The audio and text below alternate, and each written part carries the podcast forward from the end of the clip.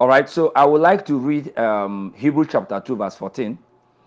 Wherefore, as the children were partakers of flesh and blood, he also likewise partook of the same, that by death he might destroy him that had the power of death.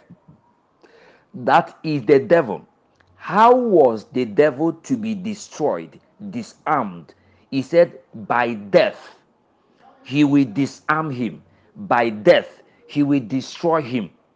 So the death of Jesus means Satan's defeat. The death of Jesus means that Satan has been disarmed. The death of Jesus means abolishment of death.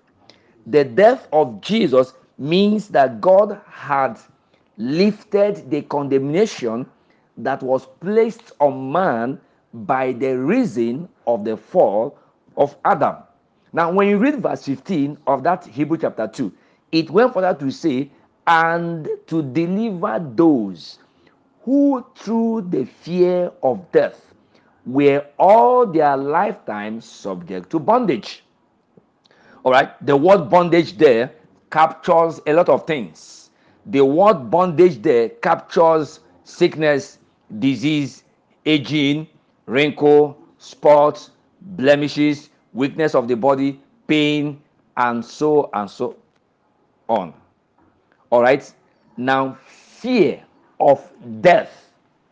Do you know that many still live in fear of death today?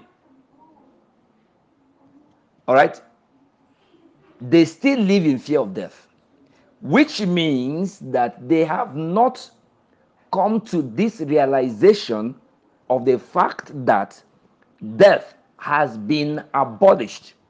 There is really no death on our path.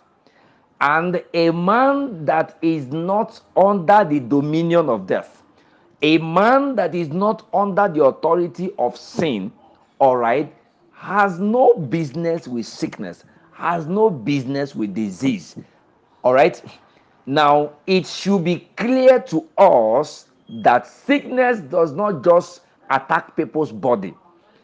The, the, the, the manifestation of sickness and disease upon the physical body of man is as a result of the human spirit that is dead.